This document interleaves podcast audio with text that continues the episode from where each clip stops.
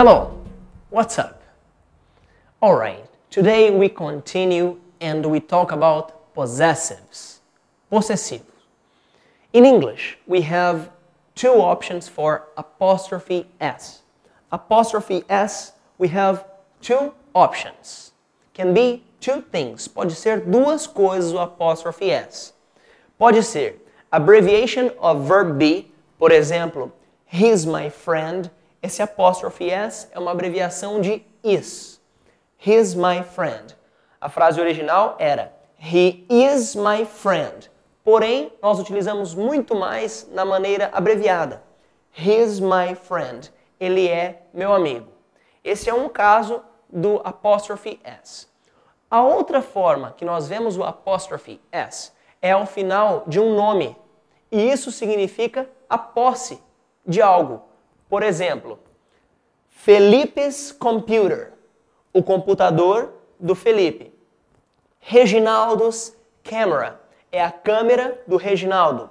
André's car. É o carro do André. Clayton's pen. É a caneta do Clayton. Então, nós temos duas opções para apóstrofe S. Pode ser abreviação de verb be e pode ser indicando uma posse, algo que é de alguém.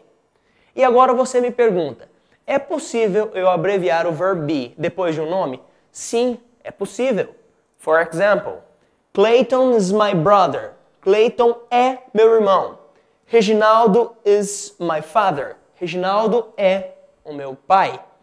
Eu posso utilizar o apóstrofe S depois de um nome, simbolizando verb be, abreviação do verb be, e também o possessive. Mas como eu sei? Você vai ver o que vem depois do apóstrofe S. Você vai ver se tem um objeto, se tem algo depois do apóstrofe S. Por exemplo, Felipe's watch, o relógio do Felipe. Se é um objeto que veio depois do apóstrofe S, com certeza o nome é a posse daquilo. Ana's work, o trabalho da Ana. Elias' cow, a vaca do Elias. Thank you very much. I'm Felipe Dib. See you next month.